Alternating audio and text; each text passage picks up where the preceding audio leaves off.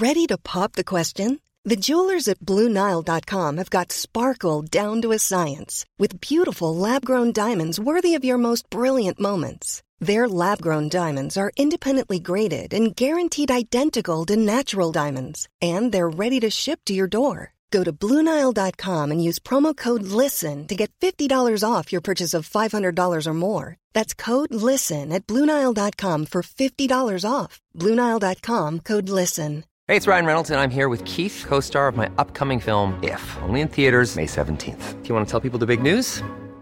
All right, I'll do it. Sign up now and you'll get unlimited for $15 a month and six months of Paramount Plus Essential Plan on us. Mintmobile.com slash switch. Upfront payment of $45 equivalent to $15 per month. Unlimited over 40 gigabytes per month. Face lower speeds. Videos at 480p. Active Mint customers by 531.24 get six months of Paramount Plus Essential Plan. Auto renews after six months. Offer ends May 31st, 2024. Separate Paramount Plus registration required. Terms and conditions apply if rated PG. Hey there, I'm Stef, And I'm Simon. and welcome to The Food Fight, where we offer a different perspective on food culture issues around Australia and the world. We'll talk with chefs, producers, business owners, and experts to hear their stories and find out what makes them tick.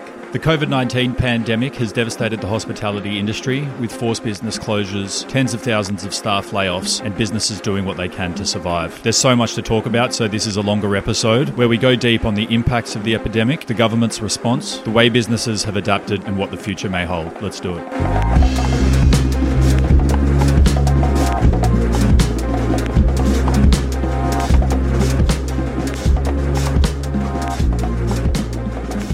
Hello, Simon. Hey, mate. How's it going? long, long, long time no see. How you been, mate? Yeah, you know, it's been my that's been my stock answer when anyone asks asks me that over last uh, Yeah. last month. Like, how's it going? Like, yep, yep, it's going. It's it's, Definitely it's one of those it's one of those few times that's um I think it's completely acceptable for any any restaurant owner to say really fucking shit house to be honest. Yeah, Yeah. yeah. Normally, like you know, normally something's like running businesses, something's going on and something's stressing you out. But normally it's like, oh yeah, pretty good, yeah, busy. But now I can't even muster the the strength to lie yeah. about something like that. It's like, yeah, pretty shit, pretty shit. Yeah. So Mm. yeah.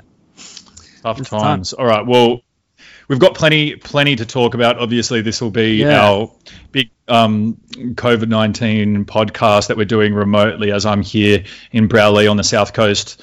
Um, I got down here. I've been down here for what three weeks, almost a month now. For those who th- think that I'm traveling on the Easter break to to get away from the city, I'm not. I've been down here, and I'm not allowed to return back to Wollongong apparently. So um, over Easter anyway. So I'm here, uh, and Simon's up in Wollongong broadcasting from Night Parrot. Yeah. Um, no power. Yeah. As as uh, with any podcast, let's start with an acknowledgement of country, as we're broadcasting from two different two different uh, places today. Uh, me here down in Broulee, I'd like to acknowledge the Yuin Nation, who are the traditional custodians of the land of this region, the Eurobodalla and uh, other regions of the south coast, and acknowledge elders past, present, and emerging. And we'd also like to acknowledge the Wadi Wadi people of the Darawal Nation, who are the traditional custodians of the land where Simon is broadcasting from today, and pay respects to elders past, present, and emerging from up that way. But yeah, Simon, uh, let's let's get on with it. I guess um, it's i with the type of thing that we're doing with this podcast. It's it's unavoidable for us to uh, talk about this issue. It's it's it's probably going to be the biggest issue affecting the food and hospitality industry of at least the decade. Let's hope it's more than the decade. Let's hope it's the the century or the the the half century or whatever it is, because this is something that hasn't happened. This is a this is a one in what they say a one in one hundred years global crisis. Uh, we haven't seen anything like it since the Spanish flu in 1914, um, and yeah, we're really living through a international crisis at the moment that um, is going to have so many impacts. But our job is to reflect on and talk about how it's affecting food and hospitality. So we have to do it. yeah, took a. I mean, we spoke about doing a podcast on COVID nineteen, and uh, time is a weird construct now. Maybe it was a month ago, maybe it was three weeks ago. we were, everyone was still trading, but um, at the time it kind of it was just happening so quickly. I definitely felt that I didn't really want to talk more about it than I already was, um, and it's probably taken this amount of time to get my head around it a bit and actually feel like I want to chat about it. Yeah, I like. I mean, not being a not being a restaurant owner, but um, you know, selling books and things like that, and and doing freelance work and having all sorts of work cancelled um, and stuff. There was a period there where I felt the same, where I I felt like there was so much uncertainty that. Uh, I, I, wouldn't I wouldn't have ever known where to start when it came to Yeah. to sort of like talking about this issue. And I think that potentially now that restaurants are essentially shut down apart from takeaway and delivery, um, you know, there's other things going on. We've got our uh, you know, our social distancing and isolation habits and policies in place. And the uncertainty is a word that has been thrown around so much during this crisis. But I think that kind of ironically, we now are in a period of a bit more uncertainty in that the government has put through a bunch of legislation that people now can understand how to sort of manage and deal with with um, new legislation going through uh, yesterday that we will talk about and also with a a bit of normality around social distancing and isolation. People know what to do and know what they are, are and aren't allowed to do because Yeah. we will talk about that first week that there was just it was just chaos and no one knew where or what or how anything worked. Yeah, I think we're. I mean, the the future in the long term is still uncertain, but I think we've everyone's well very quickly and swiftly moved to this new normal, um, and everyone's kind of set up with their you know how they're going to attempt to navigate the next couple of months. Um, so at least we know um, that we are all only allowed to do takeaways and deliveries, um, and like I said, social distancing rules.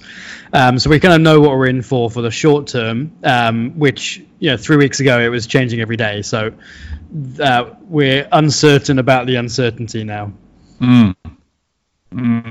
or something like yeah, that. it's a it's a weird world out there. But I, I don't know about for you, but I think the sort of the existential anxiety of coronavirus itself and and and stuff has been somewhat like alleviated in terms of you know the thought of getting sick and the thought of um, you know the thought of our system, our, our our healthcare system collapsing, and and those sorts of things. Of course, we face huge challenges when it comes to economics in our industry and things like that. But I definitely, with with these all these you know hard and firm policies and things like that in place, I I think the anxiety level for me anyway over the last say three weeks is, is definitely less now than it was at the beginning. What about you? Um, yeah, ex- existentially, uh, Yeah. still in some despair. Um, yeah, I, I think it's the same thing. It's just we, uh, it all happened.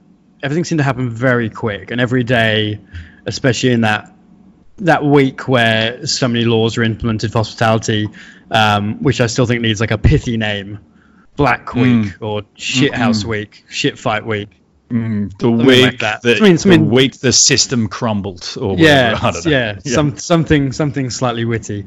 Um, just just had no idea what was happening, and, and you know, days before, you know, there was no certainty about things getting locked down or us having to close. So, um, I think now we've just, uh, I guess, accepted what has happened and are starting to move forward. So, and as much as anything, it's it's there's there's only a certain amount of time to really um, you know, be down about it and be depressed about it because then you had just have to, you know, get back up and crack back on and, and try and work out a way of, of getting through all this. So, as much as anything, I think, you know, I myself had two days of being uh, particularly down and um, didn't really do much myself and kind of hid away. Um, and then from there, it was like, well, fuck, we've got to get back up and, and, and push on now. So, I think we just uh, just ran out of time to feel sorry for ourselves. Yeah. Well, that's probably a good thing. Whatever forces you to move move forward is is is positive because you can can stop thinking about things a bit and be pragmatic. Um, let's start, Simon. Let's start with a little a bit of a chronological, you know, chat about how things went across that week, and maybe beforehand. Let's start before before Crazy Week. Um, we'll think of a better name for it, and maybe we put it in the podcast title or something like that. Yeah, yeah. um, uh, before before that week, how uh, between your two businesses with with you know coronavirus being something uh, that was increasing we were seeing more and more cases of it in australia um, people were starting to look at social distancing people were beginning to not shake hands and beginning to and and, and panic buying was definitely something that started quite early a long, a long time before um, before restaurants and things were closed. Um, did you see a reduction in trade from people wanting to not go out? Did you did you lose a lot of bookings previous to that that week? Um, not really. We were still pretty solid. Um, we were starting to get in the quiet period anyway, so kind of hard to tell. Um, we lost minimal bookings. Um, the I can't remember if it was the it was the week of. We either just the week before or the week of. Again, mm. time very um, interesting concept over those times. Um, we lost a big group booking because mm. um, some people were sick. I don't think they actually had COVID in the end, but they're you know playing it safe. So we lost lost a big booking of like twenty. But other than that, we were we had a we had a really good we had a really good week uh, the week before, and then even the the week of Crazy Week, we did pretty good numbers, even with the reduced capacities we had. Really? Um, I mean, in the, sat- the, the Saturday before um, the the the same week, we mm. we did we, we did a record Saturday night at Night Parrot. I heard um, that that Saturday night was massive in Wollongong. Hey? Yeah, and, and and I'm not sure if that was people getting preparing to be locked down or i mean mm. for us we, we just we had a we had like a group booking in the day and that just kept us busy in a day and then we were sort of um, as busy as we normally are on a saturday and a night um, and it was just a huge night. So it wasn't really like as even though we were worried about it and we'd put things in place like uh, kind of stricter hygiene laws and things or, or practices into all the businesses um, but it just very much cre- crept up. Like it was something that wasn't really affecting this country and didn't seem like it'd be that bad. And even in even in other countries, it hadn't really hit America quite yet. So just the speed of it has been quite scary. Mm-hmm. Uh, because the week before a game, it was just something that was in the news, and we weren't particularly worried about. The next week, we kind of realized, oh, we probably should do some things about this. Um, especially when the NBA season got closed out, mm. with uh, Tom, myself, both being big NBA fans. When that happened, that was like, oh, this is really serious. Oh god, mm. if, if there's no more NBA, shit. Um, so that kind of little things like that happening kind of made the severity of it more apparent. Um, but yeah, really, I mean, there was lots of rumors going around um, and people getting this information, that information, but it, it, was the week before we started really taking it seriously, and then um, just as that week evolved, um, obviously that very much put the severity and as the cases worldwide in Australia just started to really kind of ramp up at the same time. Mm. Yeah, and so, I mean, from from that week, yeah, I just, I it was it was a strange feeling, wasn't it? Like, I mean, it was a very strange feeling that week because it, it was almost like people knew that something was coming. Yeah. Yet there, there, there, was no there was no message. There was no message, and and you know, I think that um we can maybe talk about the government's response and the development of the government response throughout the period because I think that at the start the government was potentially as confused as we were and yeah. didn't know what the extent of of this would be and mm. didn't know what sort of what what sort of uh, legislation or what sort of rules restrictions to put in place but at the same time they they also didn't know how to get the message out there and I yeah. think that as as as you know, as as this has developed, like the message now, every everyone is very clear with the message of stay mm. the fuck at home. It's not about you. It's about the health of the population of this country, not just yeah, about yeah. you. And it's about the people that are vulnerable.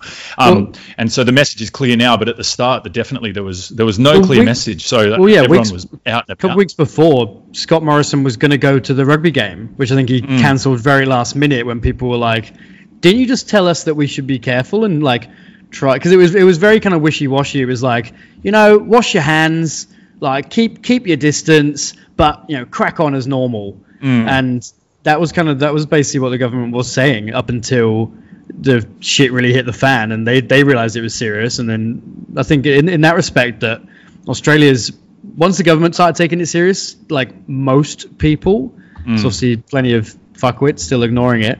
Um, but most people took it serious when that happened. Yeah. um, and has been has been quite quite quick, really. Um, But obviously, I can only speak for what I see in Wollongong and in my um, kind of uh, social bubble uh, of people I know, and everyone I know is generally taking it very seriously. Definitely, yeah, for sure.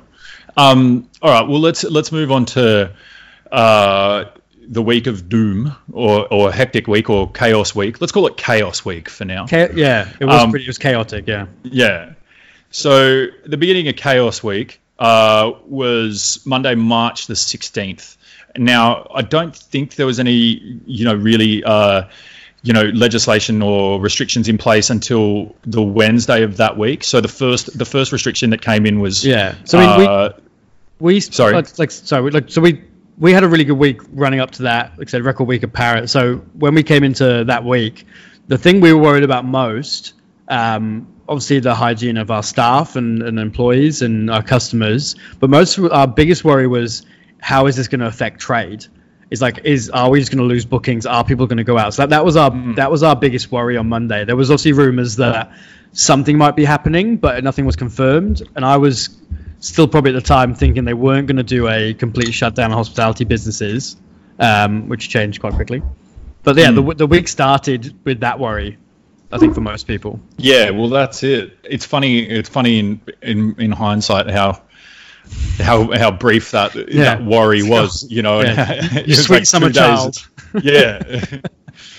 um, and then so yeah, on March the 18th, on that Wednesday, they banned non-essential gatherings of 100 people or more indoors. So everyone who had a license of uh, over 100 people would have had to restrict entry into their venues. That's when pubs and clubs and uh, any any larger venues and stuff like that had to Yeah. begin restricting. They were generally the only venues that were uh, that were affected. Um, Yeah, there, there wasn't too many in obviously the bigger clubs in Wollongong affected, but I mean that that that was the first round. That that cl- a lot of places in Sydney, some of those massive clubs, they all just closed up after that. They were they like for them that was that was the the killer blow for them is like what 100 people were you know 700 800,000 people venue is Yeah, there's no point. So that was kind of the first round. Is all the big guys. Um, it wasn't viable for them, so a lot of them shut down pretty pretty sharpish. Yeah. Uh, and then and then we had Friday the twentieth of March. So that following Friday was that the four person per sorry the one person per four square meter rule, which I- mean it has to be said is. I I understand the sentiment of that rule, but it is the stupidest, stupidest rule I've ever heard of because it is completely not enforceable, and uh, and it just led to more confusion and more more anger and more frustration than than absolutely anything. And at the time, I saw as soon as that that that legislation came through, I looked at Instagram and it was awash with business owners saying. Just shut us the fuck down and right Yeah. now and support us. Don't make us stay open and do this shit because Yeah, yeah. like it is completely it, it, that's just completely ridiculous and and and one of the i don't know it was just bizarre. I was sitting in the Tomakin sports and social club down here which is where i go just down the road to to use the wi-fi. And there was a a 65 year old man stepping out the meterage of his venue to figure out how many people. And it's like a whole curve to sort of room and stuff like that to try to measure up how big the venue is and how many people they could have per four square meters and and all that sort of thing. Absolutely bizarre. Yeah. So um yeah that that that was the the craziest day for me. So we we had um we all started a uh, group chat with sort of local hospitality venue owners. So uh, us and from Wolf, guys from His Boy, Moomin, um, Andy from Babyface, and a few others. I'll probably forget guys from La La La's. Um, to try and keep in touch and to share any information we were getting because it was quite uh, quite hard to understand what they were saying. So um, that afternoon, the group chat with obviously this announcement coming started to kind of blow up and everyone talking, and then finally it was announced, but they didn't announce um, when it was supposed to start. So it was announced like 3 p.m. on a Friday, but they, they didn't say as of 9 a.m. tomorrow or as of 6 p.m. today. Also, like there's a lot of confusion with people. Um, it, it was th- that how many people you could have in your venue um, with that meterage. It wasn't people had to spread apart by four meters, which some people thought is like, well, so how do you sit? How do you sit a two? Do you have to sit them across the room? So that there was very little specific. So we were all trying, we were all scrambling because everyone, some people were open already, some people were preparing to open. We didn't know what we were doing. Didn't know if it was enforced tonight or whenever it was. Absolute chaos. So I end up, um, I was just like, right, fuck, I'm going to try and ring the government. So I ended up ringing um, the Liberal Party office and spoke to uh, someone who was a little bit dismissive. Um, I might have been a little bit rude to her as well. Apologies to the lady, to Karen, I'll call her. Um, so I, I basically asked her to confirm the policy, and she said, "Well, the policy's only just been released." So I was like, "Yes, by your party." And she's like, "Well, we don't really know anything yet." And I'm like, "That seems a weird way to release policy. You think you would all know, and then you'd say it." Does ScoMo just go on TV and just spout off stuff, and you guys react afterwards? Um, so, she, and she's to her, she said it was uh, quite self-explanatory. To which I voiced my disagreement um, to that statement. She suggested a joke that can I get the number for Scotty uh, and try and she said, "Oh well, you can try and contact him on his like office website." So I went to his office website to see if I could get I could get a direct line to to Scott Morrison, um, which I couldn't. Um, I did find a number to I can't remember what it was. I think it was, it was a number to the government. Um, so I spoke to someone there, and they had no idea either. She, uh, the lady then was just like, "Look, we, it's only been announced. We don't have the details. Um, we have no idea." She was a bit more understanding about. Well, I want to know. So we just want to know, like, do we have to do this tonight? Like, when is it from? Is it from now? Like, if a venue had patrons in right this moment, do they need to kick them out? Do they need to like cull half of their, their capacity right now? We had no idea about this. Um, so then she put me on to uh, the uh, Australian Health Organization, who have a COVID hotline. Um, I spoke to them. They also hadn't had any of this legislation passed down, but whilst I was on hold, it finally got uploaded um, and got some information. So Right. Got some inner workings onto how the government works. Obviously, things happening very rapidly, but it was a worse than any, like the other other things that have happened have had. It starts from 9 a.m. tomorrow. This one was so vague, and on a Friday afternoon, um, and it was just it was absolute chaos. Like we had no idea whether we had to cancel bookings or like you know we, we had to find out the the um, the size of it, our venues, and work out how many people you know we could actually have in. So that was just a, was a crazy day, and it very much felt like we're fucked. Like this is not this is not uh, you know doable for however long. Like my power was capacity was down to 18 or something. Um, so that that was that was kind of when it really loomed that we really could be in the fucking shit here. Yeah. Um, and again, I guess just it's yeah, it's funny in hindsight to think like the the sentiment. I think then for myself and for you and for much everyone who has to do with the hospitality community was sort of like, all right, well, the industry's going to be hit hard by these rules, so get out and support your it- like despite the fact that you, it's only one person per four meters and all the rest of it get out there and support Yeah, your well, that was local also- restaurants and cafes and things That was kind of hard because we, I mean, we were about to put a big email out to our, our newsletter. Um, we were about to do some other things from Caveau and some other things from from Night Parrot, um, and we're basically just we're, we're it was hard to toe the line between telling people to like like please come out and come for dinner, but then not wanting to force people to go out because we knew that was kind of it was wrong. So we were stuck in a very weird kind of mm-hmm. spot from a kind of marketing point of view where we were just being like, if you're healthy and you do want some dinner, please come out. We'll be as safe as possible, but also stay at home. Don't go near anyone. Don't come to our restaurant, but please come for dinner. But don't go to the restaurant. But don't go out. Yeah. Please, please come for dinner. Like it was, it was so hard to toe that line, and I think that's why a lot of people, um, from a kind of health and almost moral standpoint, were just like fucking just shut us down, like yeah, like shut us down and help us. I think was was what well, everyone was everyone was kind of, and I was saying the whole time was like, I think it, they should shut us down, but they need to put a package in place, help in place, so that we can survive. They can't just shut us down and then leave us in the lurch. Um, which they've done some things, yes. Some some things have been slow to come out. Um, it's this crazy time, but yeah, I think that was obviously the Friday. The Friday was insane. That was when we really kind of thought this could be a very very serious issue. Yep. So that was the Friday, and that was sort of really where a lot of the real sort of impact. All right, this is this is going to have a real huge impact on on the industry. Was Yeah. felt.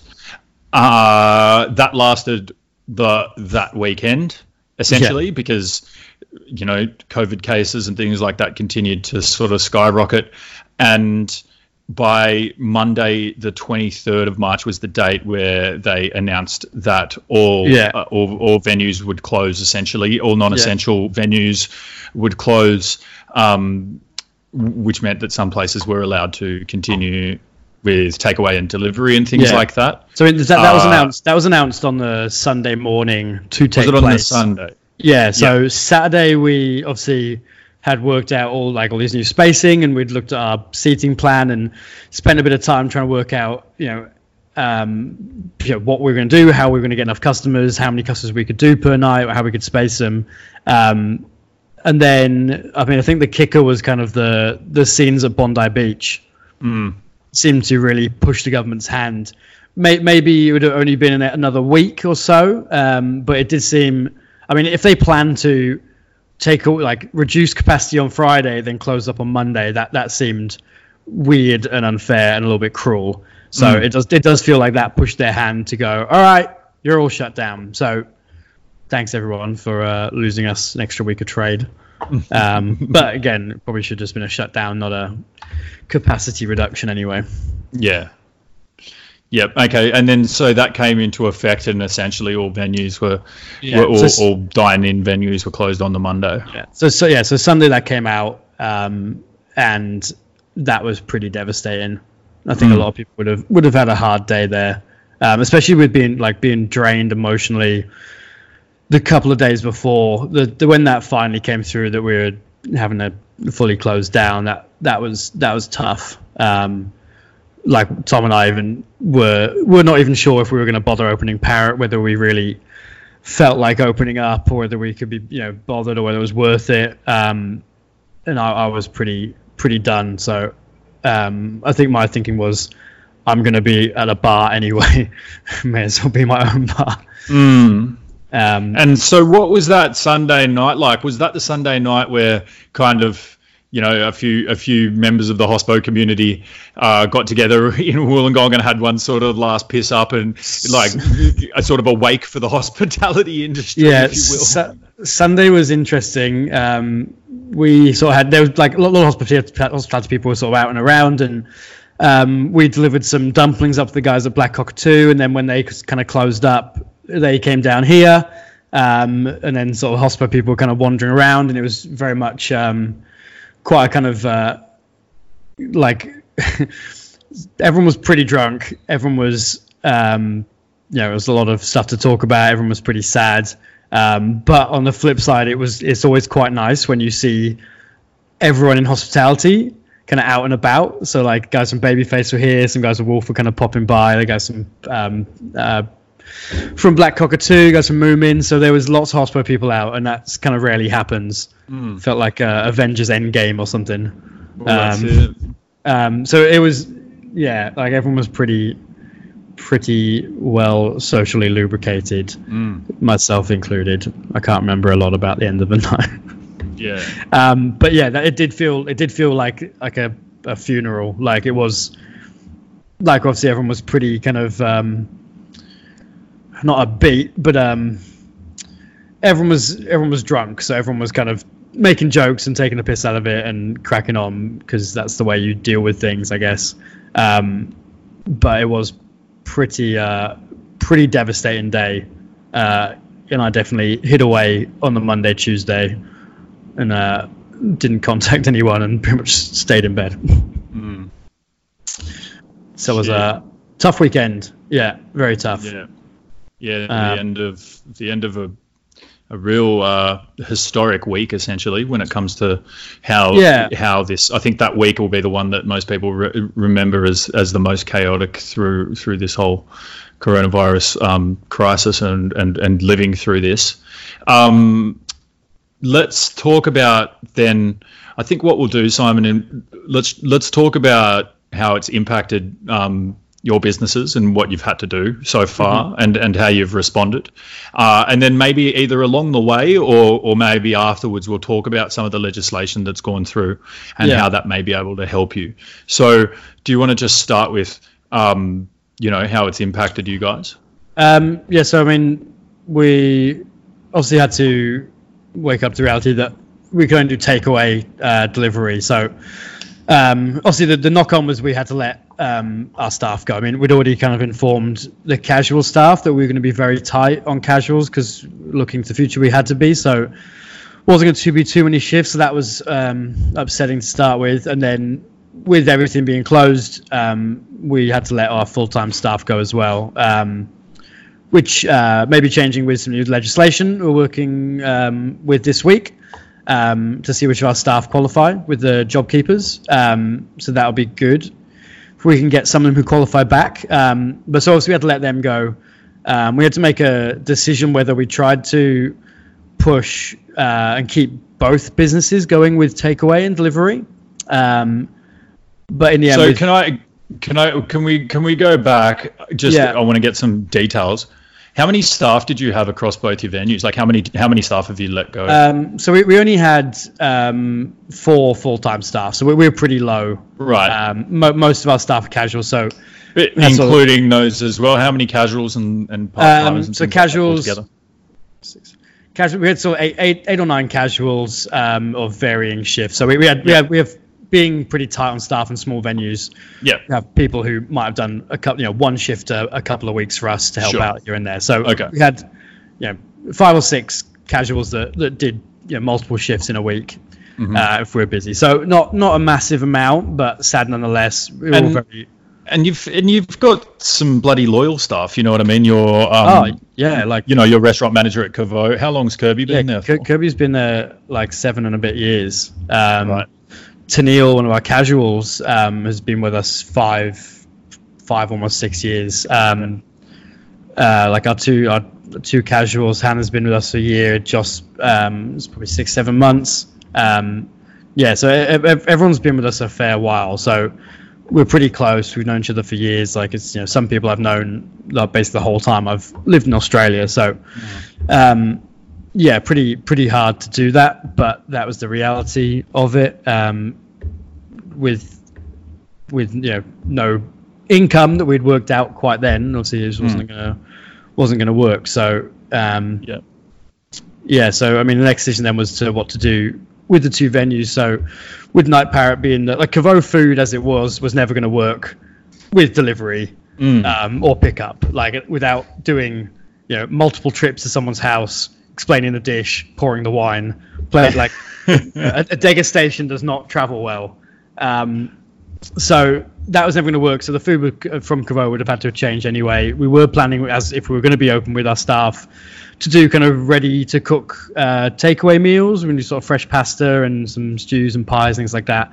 Um, but with just Tom and I, we decided to focus on the restaurant that's kind of a bit more set up for takeaway with Night Parrot, so we can sell still sell booze and cocktails from here, um, and obviously dumplings and the kind of quasi Asian white boy Asian food that we do um, works quite well as takeaway. So we kind of had to put our chips in that basket. Um, And basically put Caveau into uh, hibernation and its own isolation for the time being until um, we work out a sort of a future plan. So, um, obviously, just that in itself very upsetting for my for me. We've been at Caveau the whole like almost eight years, um, so that's been you know my a lot of my life for the last decade. So that in itself, not having Caveau there open serving food is pretty pretty devastating anyway um, for me. What what what did you do with all your stock at Caveau? So we we we're always very tight with stock anyway at Caveau. That's Okay. the, the the benefit of like tasting menus is you know how much stuff to order. Like we, we do have uh, like some bits in the freezer which will you know there's, some you know wallaby tail and some emu fillet.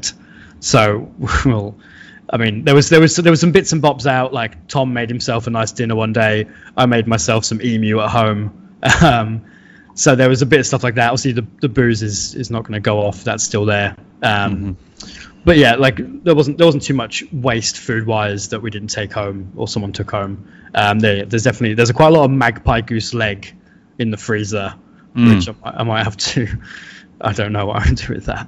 Um, so I'll work out something someday at some time at some point to use all my magpie goose leg up. Yeah. Okay. Cool. So not too much stock loss or anything like that. No, no. I mean, uh, uh, some people, some yeah, some people would have had huge losses with that. Yeah. Um, I mean, imagine what a big club like Collegians or something did with like four restaurants across Collegians, from you know Yeah. a pizza place to a steakhouse to a whatever.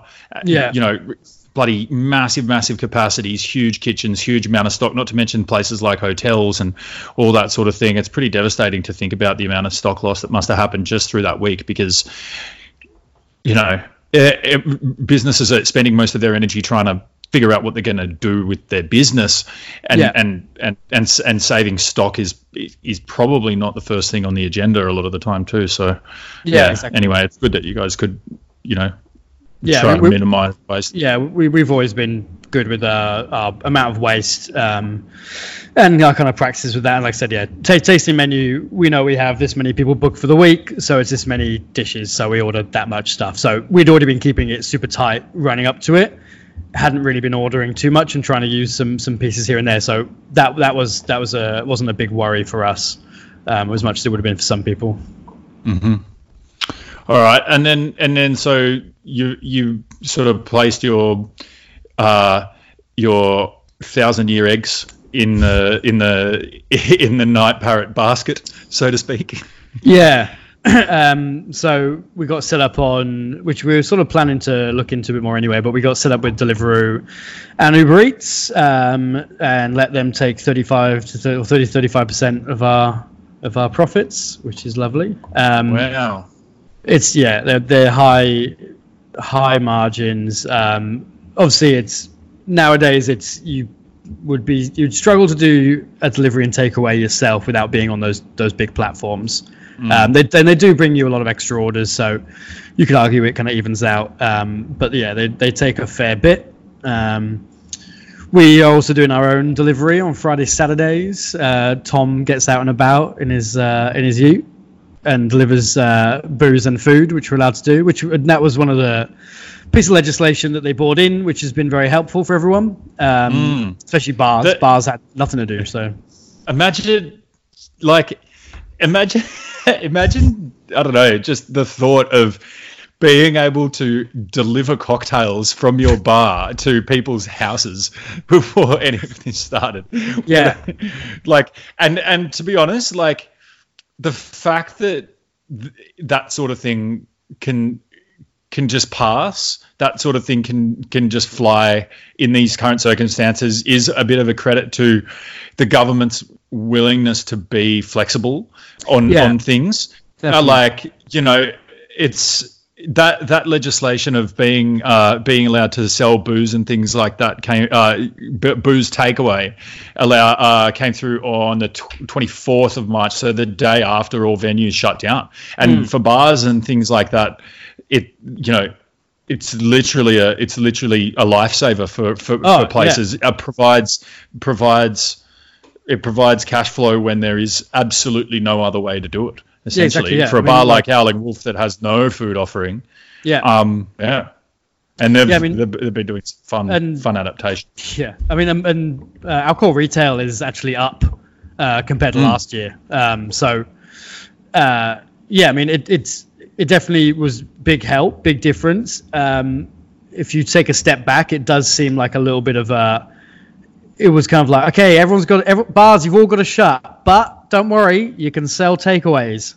We've solved your problems. Yeah, So, um, as much as yes, good call, well done, well played. um, there still needs to be more done. Like, ev- ev- like you know, you, we bars can probably scrape by, um, but also if now every bar is selling is selling booze and able to do takeaways and deliveries, retail like normal retail places who have been doing it for years, they they are obviously now suffering more because of it. Um, so there is a kind of a bit of a knock on to it. Like it's uh it's yes, it's definitely a lifesaver for a lot of places. Um, but I don't want to give the government too much credit because Yeah. there's still more they need to do and can do to help businesses out. Okay, so I mean, let's let's continue sort of along the impact Im, impacts line. Um, just reading a Guardian article the other day, uh, seventy percent of hospitality business in Australia have been forced to reduce staff hours.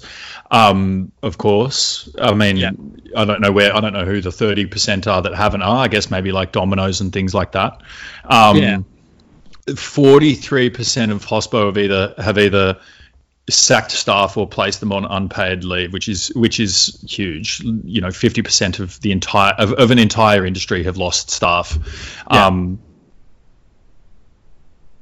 and yeah, I mean the the amount of job loss is just devastating. Uh, now, some of the other imp- so I mean, maybe we could try to work through how you and we'll talk about Night Parrot because, as you've said, you've put sort of uh, Caveau into hibernation as a degustation only fine dining fine fine dining. People could see the quote marks uh, restaurant. Um, when it comes to your overheads, your your your expenses, I guess rent is is a big one. Now, Yeah. there still has not been. Uh, has there or has there not? Maybe you can Um, enlighten me on, on legislation being passed when it comes to commercial commercial leases. So they, yeah, they just released some legislation um, yesterday. Um, I'm going to be very fuzzy with all my es- estimates of when things happened. Um, can't be- it's yesterday, the day before. Um, We're talking the eighth, the seventh, or the eighth of April now. Something like that. listening. I don't, I don't Yeah. even know what day it is anymore. Yeah, they, they just came out with some um, new legislation for commercial uh, real estate. I, I read the press release. It sounded very fuzzy and complicated. Um, uh, I'm not entirely sure of the actual logistics of it. Um, our accountant will be on top of that, and we'll send it out in hopefully some easier to understand words. Um, but yeah, they, they've started to look at something, so that will help. Obviously, they things like the big banks um, putting back uh, things like mortgage payments or payments like that. But yeah, so basically, so they, they brought some legislation. Um, they seem to bring things out, uh, and then a couple of days later, they will actually pass it and then elaborate on it. Uh, so at the moment, it's it's, it's to do with um, uh, land, landlords basically have to meet with their tenants to discuss matters, and there's going to be some options for uh, deferrals um, or waivers of, of rent. Um, again, I'd like it's it normally it, something comes out and a couple of days later they kind of tidy it up and actually give you some detail. But I mean, deferrals of rent really aren't much of a help in the in you know in the long term. So you can put your rent off for six months, but then you're like rent's already a massive cost um, to to business anyway. So if you were paying, you know, however long it's spread out for, that that could just take you under if you get through this anyway. So deferrals um, don't seem like the best idea. If there's some sort of waiver or government assistance, it didn't actually say there was any money the government were putting into it on, on the press release, but will remain to be seen. So things are coming out. Um, obviously, that that's a big cost. I mean, restaurants are always always hard because your a lot of your costs are fixed. Um, so your, your, your full time staff fixed, your rent, your all your overheads, um, and then on top of that, you have you have perishable stock, um, which which can always be a killer. So they're the kind of two biggest drains. Um, but if, if you've like your your income's being hit, you know, up to seventy percent some places. So everyone's kind of scrambling, and and and everyone like there's a lot of takeaway happening. Um, bottle shops obviously doing well with, um, you know booze retail being up. Um, bars that selling booze seem to be doing pretty well. So everyone please be going, but we're still with the margins we're charging and getting taken off by delivery companies. We're still only scraping. Like we, we've been we've been flat out. Like Tom and I have been here on Friday, Saturday with Tom's old man helping out with a bit of uh, a bit of delivery driving, and it's been flat out. Like it's a small kitchen, but the menu's small, and, and you just have to kind of pump. But like we've been going at it from like five till half nine, and like, afterwards we're both fucking knackered. Yeah, we're not used to we're used to like being in the fucking Chill Caveau kitchen and not not just not just pumping. Yeah. Um, so like let's so talk. it's, about, let's talk in a minute about about sort of what it's like now, like where you guys are at now. But I want to I want to continue to sort of get through these these impacts and and as we were sort of work through. Uh, Work through these your sort of overheads and your costs, and then and then the legislation that's been able to help you sort of put these things on hold. So, business business loans. Uh, have you have you have you got business loans on pause So- now?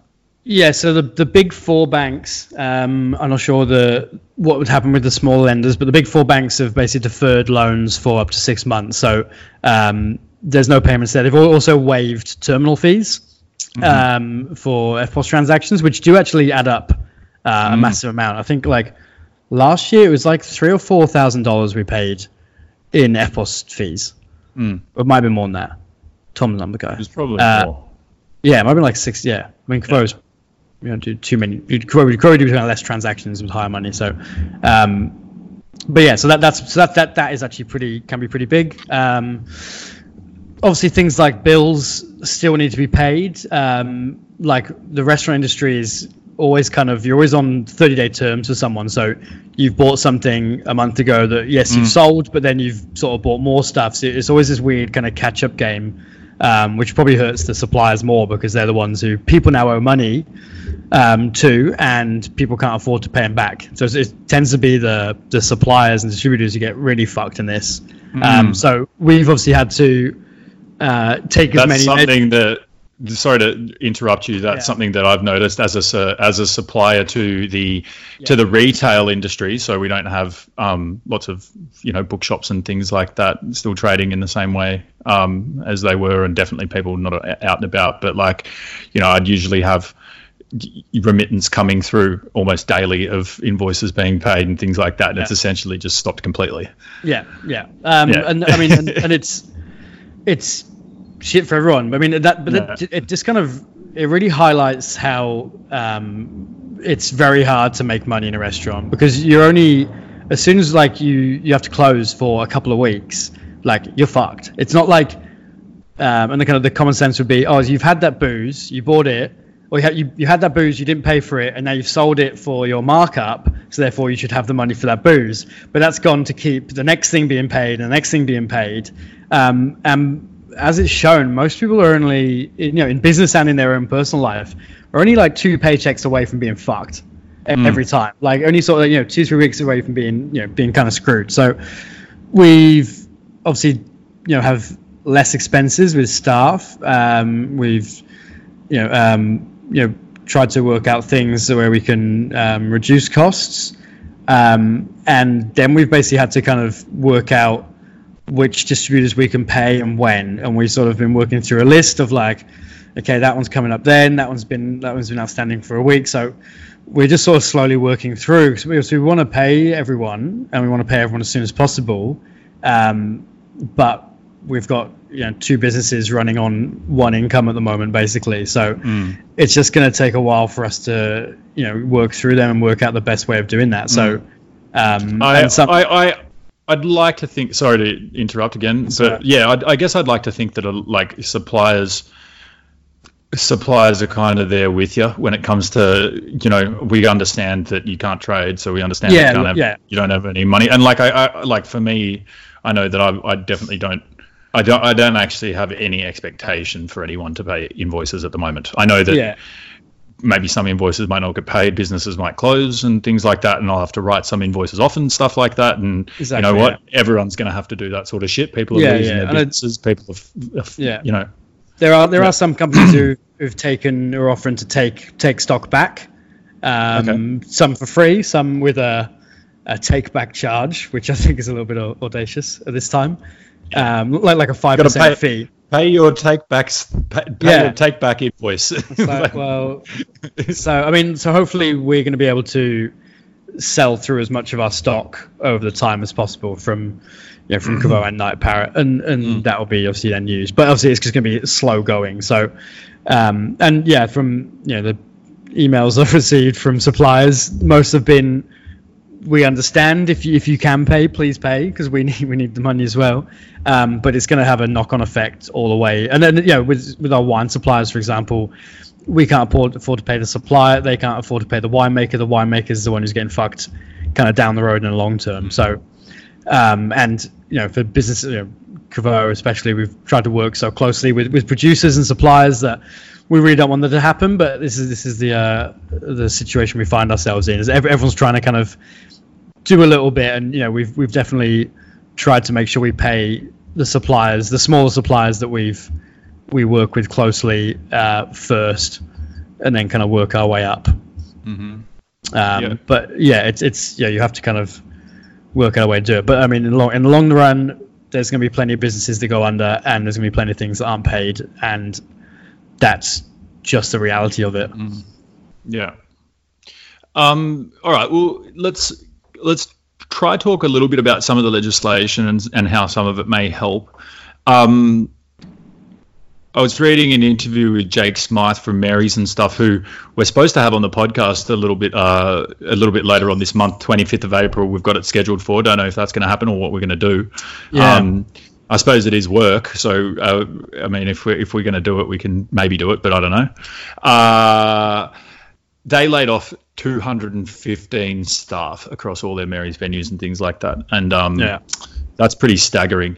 And I guess Yeah. I guess before our uh, before the before we talk about the job keeper legislation which went through yesterday, the government the government um, doubled the job seeker payments. So at least, and and obviously it was a shit fight at the Centrelink office when when all these sorts of things were announced and when people started getting laid off, but a double job seeker payment somewhere in the range of 530 bucks a week or something like that a thousand bucks if you if you're uh, eligible for the full for the full payment.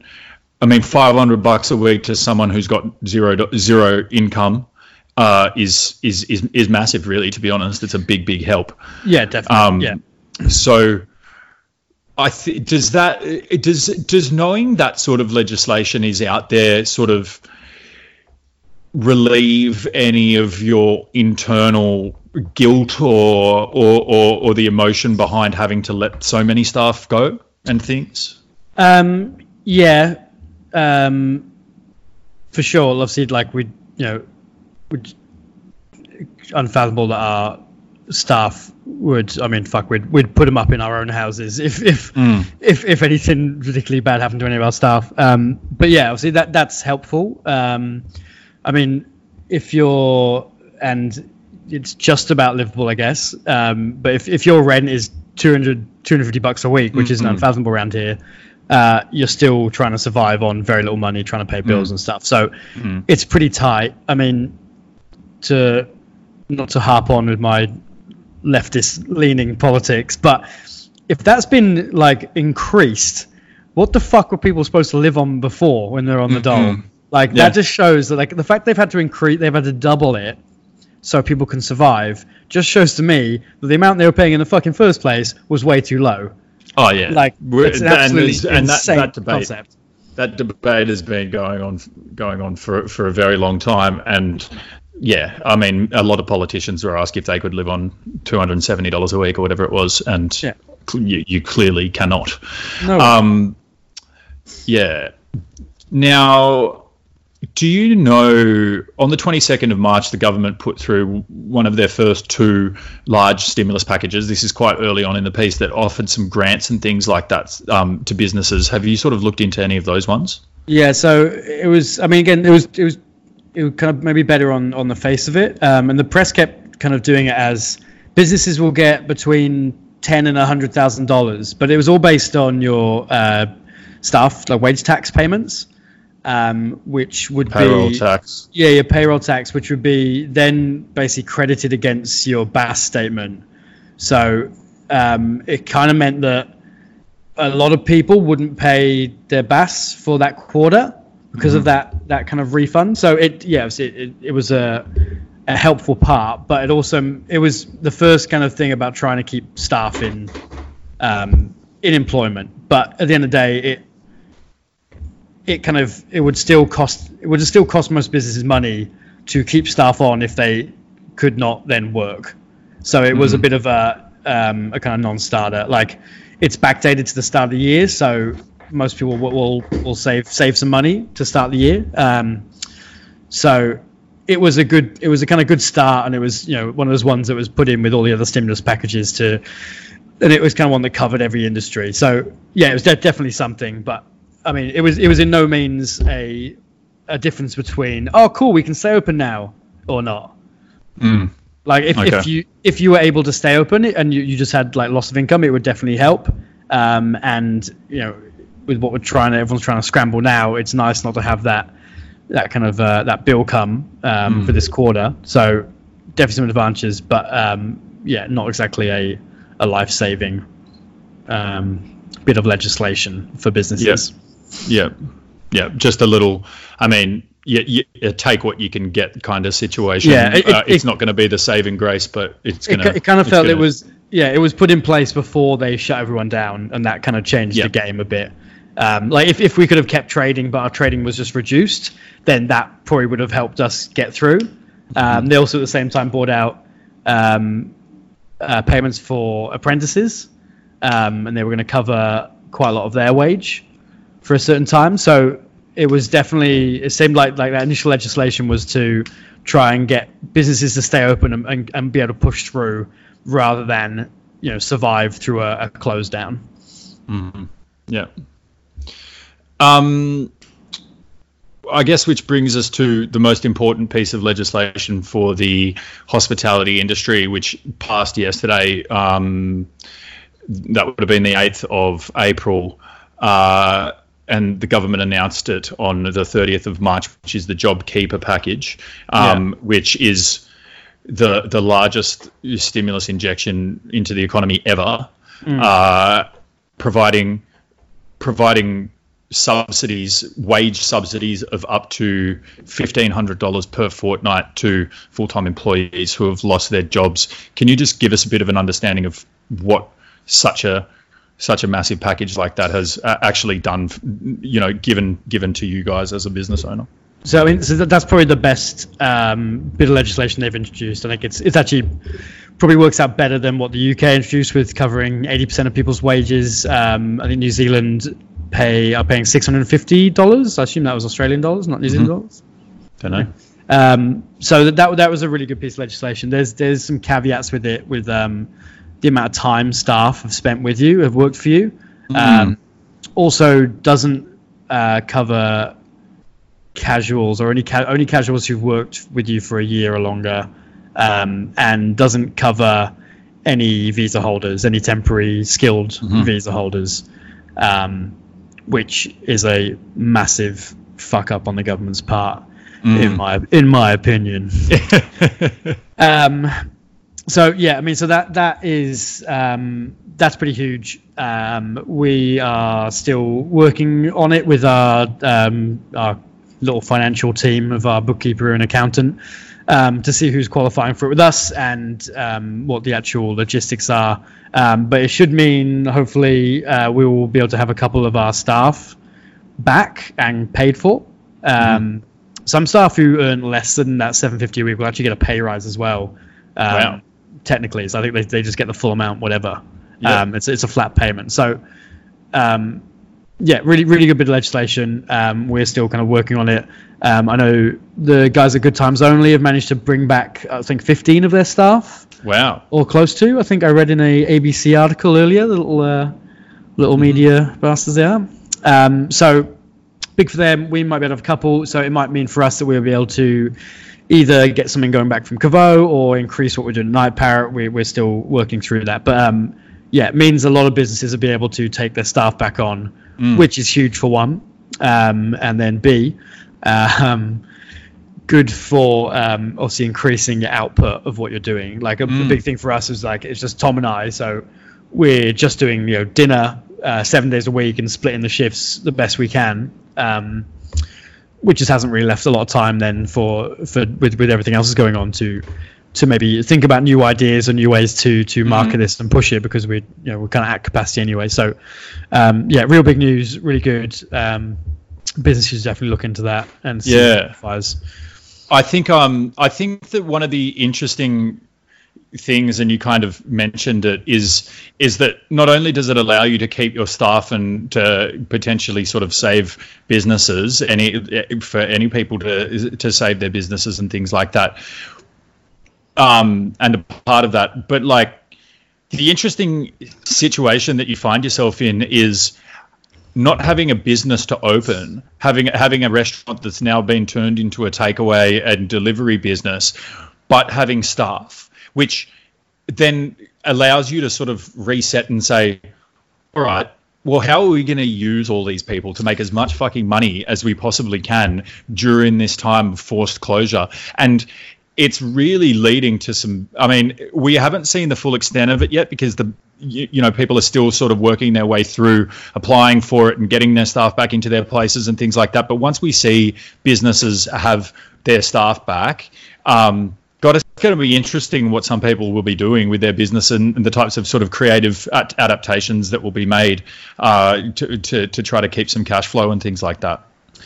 Yeah, I mean, yeah, definitely. Um, and I mean, people have started doing you know on online tastings. Um, uh, um, I know the guys at Dagwood are doing their bottomless brunch, but like but wireless. So they're I think if you sign up to it, you'll get like a pack of food and a pack of booze, and then they're doing like a live stream of. I, I'm, I, I imagine it's just going to be Ben Abraham just singing the whole time. I'm pretty sure that's that's what, what it will be. He'll just he'll just he'll just have his guitar and just be doing some tunes. Um, but yeah, I think they're going to do like like a little quiz and stuff. So those guys have been really kind of pushing what they're, what they're doing um, and being super creative. And I, yeah, I think I mean times like this force creativity, which is a good thing. It's a horrible uh, kind of light to put it in, but um, yeah, I mean adversity pushes creativity. Um, this is kind of the way it is. So it'll definitely be interesting to see what it is. I mean, I mean for us, the we've sort of seen how you know how good takeaway uh, delivery can be from Night Parrot, which is something we'd thought about before, but we're kind of oh maybe maybe maybe. Um, so I mean, in the future that might be something we, we continue with. Um, so it does open up some avenues and makes you think about how how to make money and um, Yeah, working around the that's parameters. the that's So- the thing. Like, I mean, it's it's too hard to speculate now, too far into the future. But it, it will be interesting to see how, because because hospitality is such a low margin industry. Um, it will be interesting to see how these different adaptations, uh, creative adaptations, have what what sort of things carry through to a post COVID hospitality industry and how these things allow for for those little half percenters to be made on um, you know on on turnover and and and profit and and things like that. Uh, Yeah, yeah. It, it, it'll be fascinating. It, and, Yeah, I and, mean- and also I guess to see how much how how, how potentially some some legislation on what you are and aren't allowed to do as a business will be relaxed into the future um, to to foster a, a vibrant hospitality uh, industry once again once this is all over. Yeah, well, I mean, Yeah, so- um, like, I mean, for one, like, delivery booze is has isn't has been legal in the UK for years, like, and like with tw- and UK's got twenty four hour licensing laws, so like. There's like in cities in the UK, there's numbers you can ring at three in the morning and be like, "Oh, we're out of booze the party. The best, the bring us a best. case," and they'll rock up with a case Yeah. and, they'll, they'll, and they'll charge you hundred pounds for it, but you don't care because it's three in the morning and you get a case. So it's it's Oh, not mate. like so it's not like something like that, like booze delivery is is this crazy thing that we've resorted to. Like it's been around the rest of the world for a while. So I mean, something like that. Um, the fact that there's so much food delivery now, why not booze delivery? Like, yes, there might have to be some extended leg- legislation to to make it you know safer, but it doesn't seem like a bad idea. Um, I mean, so definitely there's things like that in the future. I mean, you can even look at it from a more social point of view and go, well, fuck, do we need a you know universal um, universal credit, universal kind of wage system, which lots of countries have trialed and looked at. So, I mean, even outside hospitality, like, um, I mean, like wage costs are a big part of hospitality, and it's a you know you need a lot of staff to run a restaurant. But really, really, it's not it's not a viable. Like I think the the places are going to survive the ones who can reduce their costs, and unfortunately, that comes down to staff, uh, with wages being so high in Australia. So there's a worry about that. But I mean, something like that, if if if that pushes the government then to to bring in some universal legislation about, about wages and how things are paid. So I think you know, across the board, not even just hospitality, creative and ingenuitive ways of solving problems need to be looked at. Um, mm. But obviously, from a hospitality point of view, I can definitely see things like you know cheaper cuts of meat being quite in vogue in the next few years. Um, mm.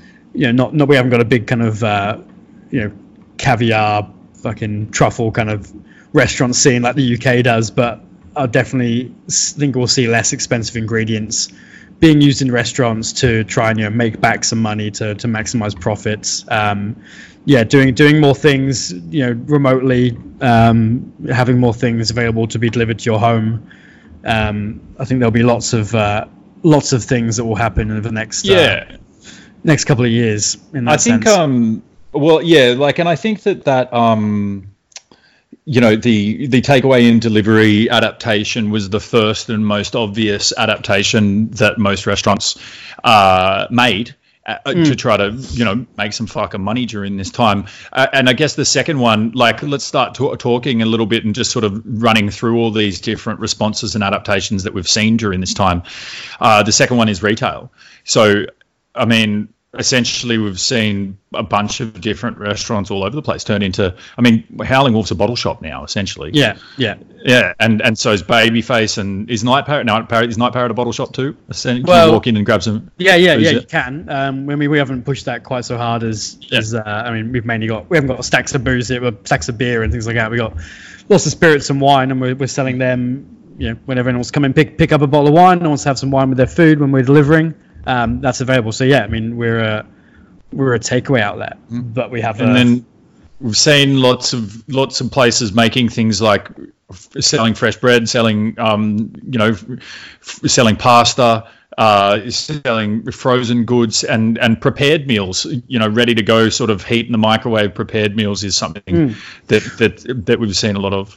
Yeah, I mean, I mean, if if you were if, if I mean, if you were a, a non-hospitality worker and you were still working and your hours haven't been cut and you're still making money, you'd be I mean, except for having to stay home, you'd be loving the food you can get delivered. Oh, like dude. fuck me, like it, it's so legit right now. Like, and then all the all the suppliers that we normally use as restaurants are now selling to the public because we're not buying anything for them. Mm. So you can get like Southern Fresh, who have like the, some of the most you know, amazing seafood. Yeah, that you can just get like some amazing produce like um, like you restaurant quality you know, meats and fish and vegetables basically delivered to you now. Um, and then you can you know you can have you know food from Babyface you know ready to take home and heat up or you know ready cooked or you can buy the bread that, that that restaurant makes that you always love but they haven't got enough time to make enough loaves to sell it. So like I mean there's um there's definitely some some opportunity like the the funny thing about like Night Parrot now is it, it's it's vastly um, badly designed. We have a tiny kitchen and lots of seats, and right now we need no seats and a larger kitchen. So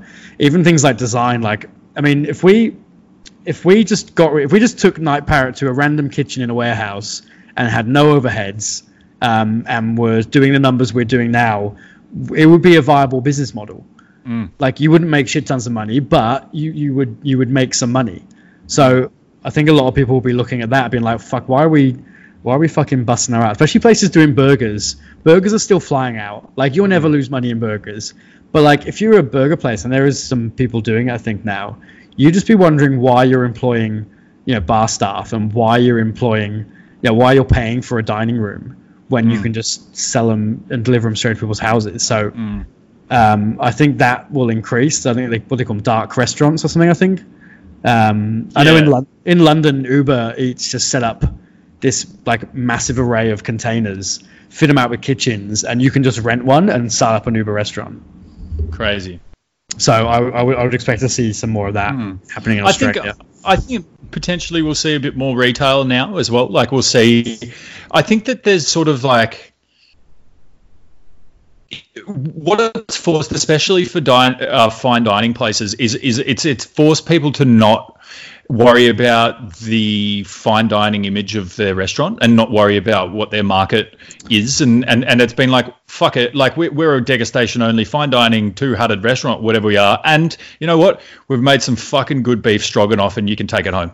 Yeah, you I know what I mean. And yeah, people yeah, aren't for sure, worried yeah. about that at the moment. Yeah. Well, I think people are, are trusting, which is good in most cases. That that um, if yeah, if those hatted chefs, that hatted restaurant, are making you a very simple bolognese dish, it's going to be a fucking good bolognese dish because they're mm-hmm. putting the same amount of love and care and time and, and know-how and expertise they would into this kind of complicated dish into just making pasta.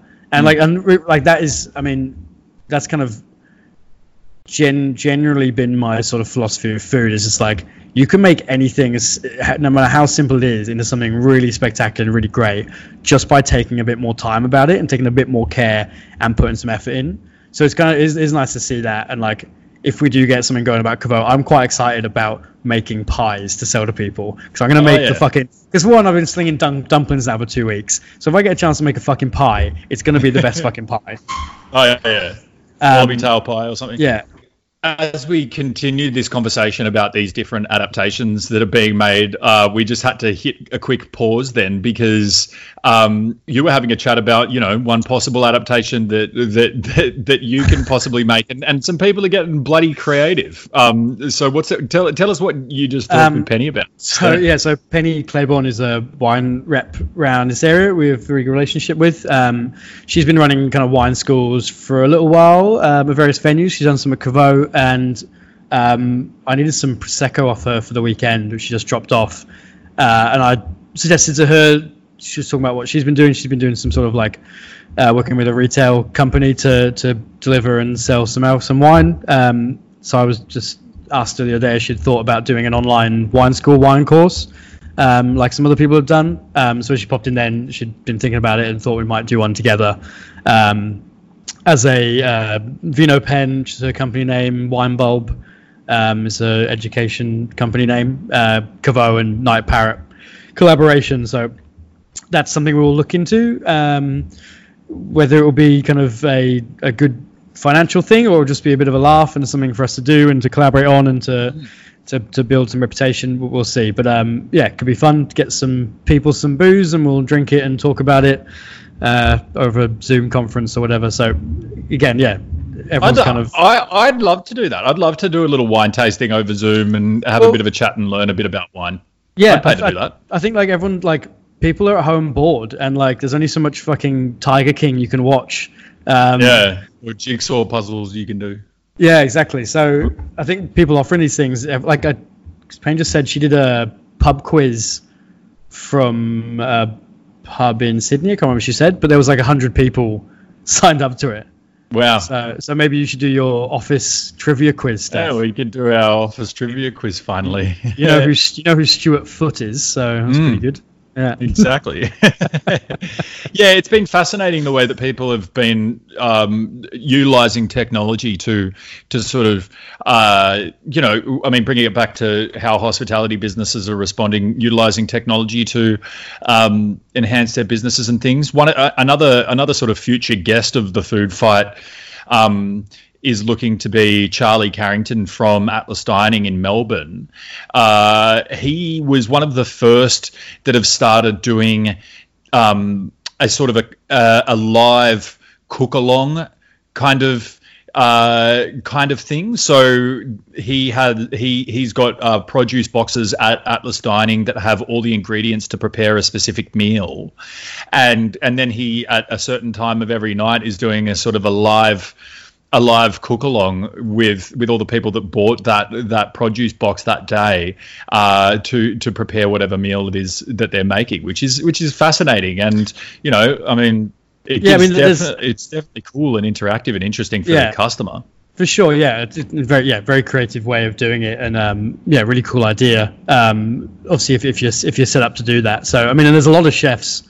Like again, if you want to learn to cook, now's a pretty good time. There's a lot of chefs who are obviously just bored, just want to kind of cook, and oh fuck it, I may as well film it.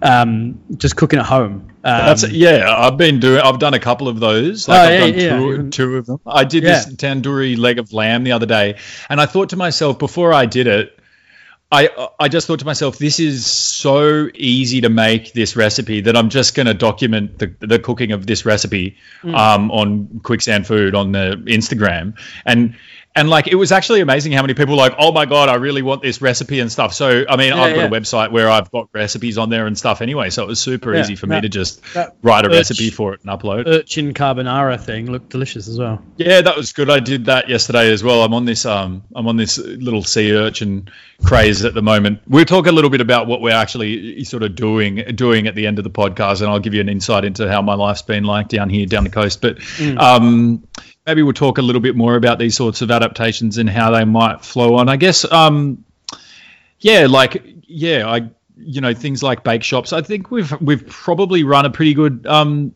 you know we've done a pretty good overview of the adaptations that are happening. I think that when it comes to the sort of more upmarket venues, I think that Babyface are doing some really cool things with those sorts of like fifty dollars a head. Um, you know, you can buy a really nice uh, a nice big steak, and they and they give you the sides and and things like that, and and they give you a nice glass of wine, and I think Yeah, that yeah. a bottle of wine, and I think that um, I think that one of the one of the things for for people out there who aren't in, in, in the industry but want to support the industry, it's like make a night of it.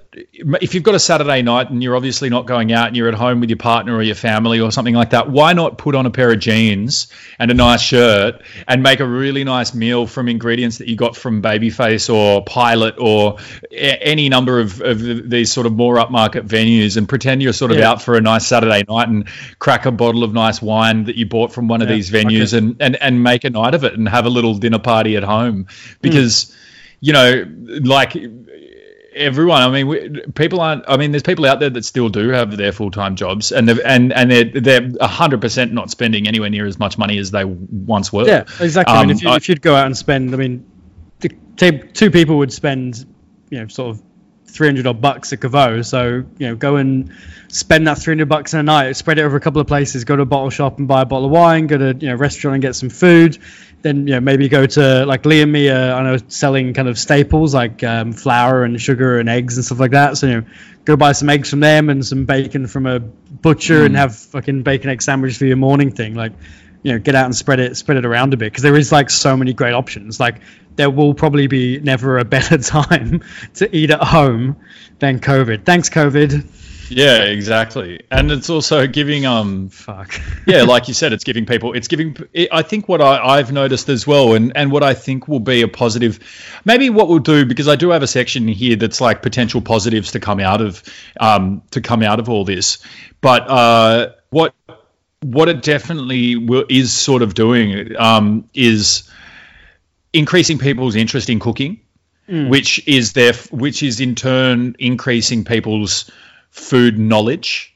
Um, so people are people are experimenting with new ingredients. People are taking the time. I think that when it comes to the the the norm or the, or the or the sort of status quo, a lot of people lead very busy lives, and and the sort of week to week, Monday to Friday dinner is generally an afterthought for a lot of people. It's either takeaway, it's either go out to your local pizza shop and grab a quick pizza, or it's it's you know rustle up a really quick pasta or a really quick piece of you fucking sausages and a few veggies done in the steamer or something like that. And the the time for experimentation and the sort of labors of love where you learn about cooking and food is reserved for perhaps a Sunday afternoon exclusively for most people and things like that. And seeing people taking the time seeing people share you know these new ingredients that they're experimenting with and stuff like that on uh, social media is such a it's it's a it's a really great thing to see because you know food education um,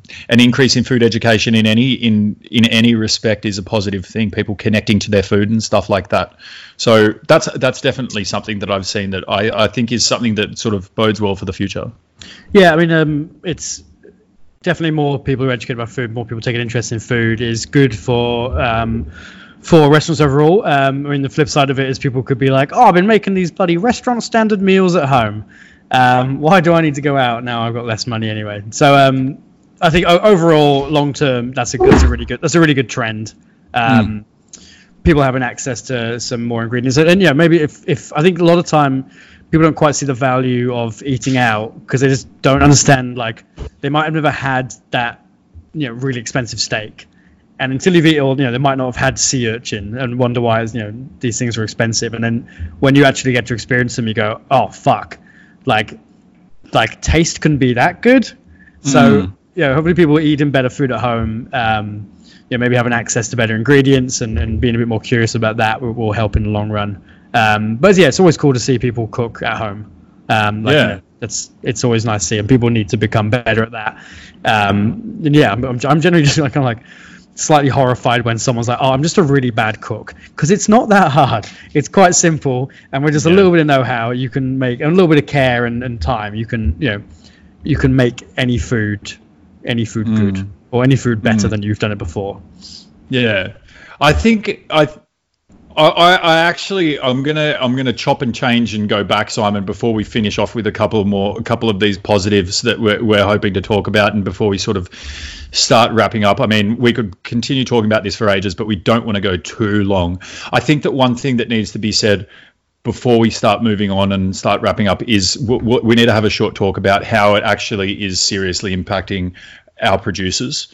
Um, because and, and and I think that I'll try to do a podcast down here that speaks more with uh, uh, local producers here. But if you think about some of the smaller producers. So you you have your sort of your your Martins United Fish and your Victor Churchills and and and those sorts of uh, those sorts of places which are adapting and doing more sort of making making their product more available to the public rather than so much to restaurants and things like that. But you've got places like Moonacres Farm. Uh, let's talk about a previous guest of the podcast, Phil Lavers. Uh, they've got a cafe, yes, so they've had to stop trade in their cafe. Um, but the, the majority of, of, of the, the farm would be supplying restaurants directly and and doing a little bit at farmers markets like Carriageworks and the Moss Vale farmers markets and the Kiama farmers markets, which are now all cancelled and are adapting in their different ways. So when it comes to small producers, I I see a pretty dire situation as well.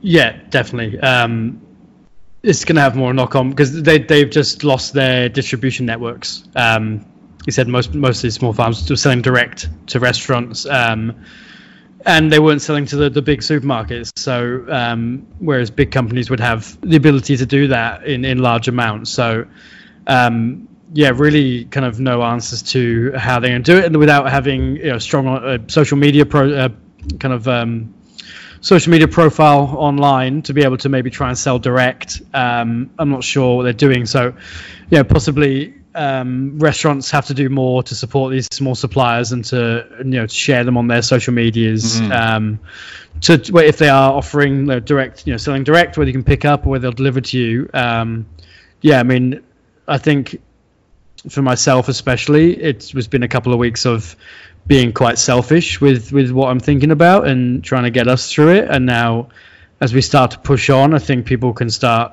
you know, trying to look out and like, hey, who can we help here? Who can we help there?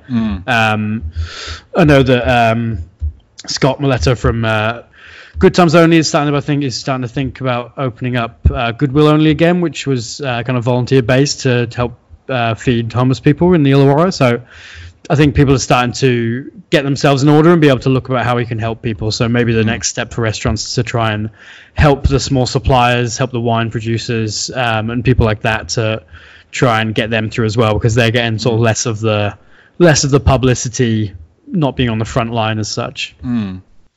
Yeah, and I think that um, where possible, I'll just sort of like put a put a put it out there to to the audience, but please uh, during these times don't try not to shop at Woolies and Coles. Like I think that one of the positives that's coming through this um, this pandemic as well, which is sort of linked, is that it really is making a lot of people question our reliance on the duopoly supermarket system that we have in this country, uh, with you know the shelves being stripped of essentials and and and food and and things like that. But more than ever, right now, it is important to support your local growers. And there is ample opportunity to be able to do that right now. Um, there are more and more local growers having some form of delivery or pickup veggie box option or eggs or honey or like I know that down here down here there's signs down on the south coast. Um, a lady that I know, Greta, who has Bliss Honey in this area here, she'll just deliver honey to people you know, and and and and even if it's just you know a little ten dollar bucket of honey or whatever it is, mm. she'll deliver you honey direct because she kind of has no, not many other means of selling it. Um, yeah, yeah. There's oyster farmers down here that are delivering direct. There's small farmers down here that are putting together veggie box veggie box pickup systems. Um, there's local fruit and veg markets that are doing a lot to support local growers and things like that. And that's happening all around the country. That's not just happening here, and it will only take you, you know. Um, 10 minutes of scrolling through Instagram and searching some local growers or, or, or, yeah, or maybe, Googling maybe, some local growers. Yeah, me- message what message your favorite restaurant. Um, mm. Send a message on social media. Ask where they where they got their they get some of their produce, whether they use local small growers, and if they could recommend them or if they could tell you anything about them. Because you know, if they do have a social media uh, presence, then uh, we'll be following them um, and we'll know kind of what they're up to and, and, and you know be able to at least, at least link you to some of the people you, we use if you want to support them. Mm-hmm. Yeah, exactly. And and and I think uh, with with Coles and Woolies also limiting the amount of home delivery that they're doing, it, it actually might be more convenient for you to develop a relationship with a local grower and start getting um, start getting your food locally rather than you know because it'll be delivered and you won't actually have to go out and sort of brave the supermarket essentially. Yeah, exactly. Yeah, I mean like I know like Green Connect, uh, Warrawong, who we, have used with Caveau for a little while. Um, they've always sell, sold you know mixed veggie boxes and it's some amazing organic produce. Um, so I mean that's just one local one. Guys supporting it, and I'm pretty sure they deliver to you as well. So um, you know don't have to go to the supermarkets. You get all your all your veggies kind of uh, brought to you. So you know trying to use that as much as possible. Mm-hmm. I, I, guess if we continue down going down this this sort of path, I think that potentially it's a it's an opportunity for, for, for a lot of these small producers to get exposure in other in other ways and to to make some adaptations as well to be able to sell direct to the public and not have to rely on just just directly supplying restaurants or or, uh, or farmers markets and things like that and, and and and think about ways of adapting business models to be able to get their produce to the to the public. It's just amazing the power of social media at the moment. Um, imagine if this was going on without social media. Like, oh, how the yeah. fuck would restaurants and stuff get any information out to the customer base about what they're actually doing? It's it, like it really has allowed allowed you know survival in a lot of instances and and and people to sort of get information out about what they're doing. Mm, yeah, definitely. Yeah. Mm. Um, yeah, it's yeah, it's, it's un- unfathomable trying to think back time before social media and, and like you know before even smartphones. When I'm when we've talked about before is like what do people do before the maps app? Like how mm. do people what, what they had like a big map? Like guess what would they do? It's just crazy. Yeah like what do they use a map? Idiots. Um like it's yeah like i mean it's yeah crazy to even think about how you would have navigated this um i guess just with your your regulars popping yeah who knows? Um yeah. but yeah i mean there's there's there's that yeah i mean there's positives that are going to come out of this there's some positives that are going to come out of the negatives of the situation i mean um and, and and then I think there'll be some like pure kind of creative ideas that people come out with that might become norms. Um, I mean, on the kind of um, positive negative side of it, there's going to be less bars, there's going to be less restaurants around when this is all over, which is very mm. sad. Um, very sad to think about and the impact that's going to have people's lives and people's livelihoods. Um, I mean, but if you look at what might come from this, is that it's going to hopefully mean that the standard of restaurant is better. I mean, there's a lot of good chefs out there. I mean, me and uh, Jimmy Calloway, who's worked at Firedoor and uh, Four in Hand, a lot of a lot of had restaurants around Sydney. We were chatting today, and it's like there's going to be some like ludicrously good chef teams out there when it's mm. all over. Like there's going to be some mm. people who like who've lost a job and like you know they're like oh fuck I'll, I, I need some money I'll work for you know work for this much and there there'll be some like ludicrously good chefs all working together after this. Um, yeah. And I mean, there's going to be some opportunity um, to people to open businesses if they can weather this. Um, there's, you know, unfortunately, going to be empty sites and things. So, um, there's there's some kind of things that will come out of this, whether it's kind of um, uh, a bringing together of talent and uh, you know and pushing the talent pool into certain restaurants, and with less restaurants, less competition, um, which kind of come out of people's failure, which is very sad, but that's the reality of it.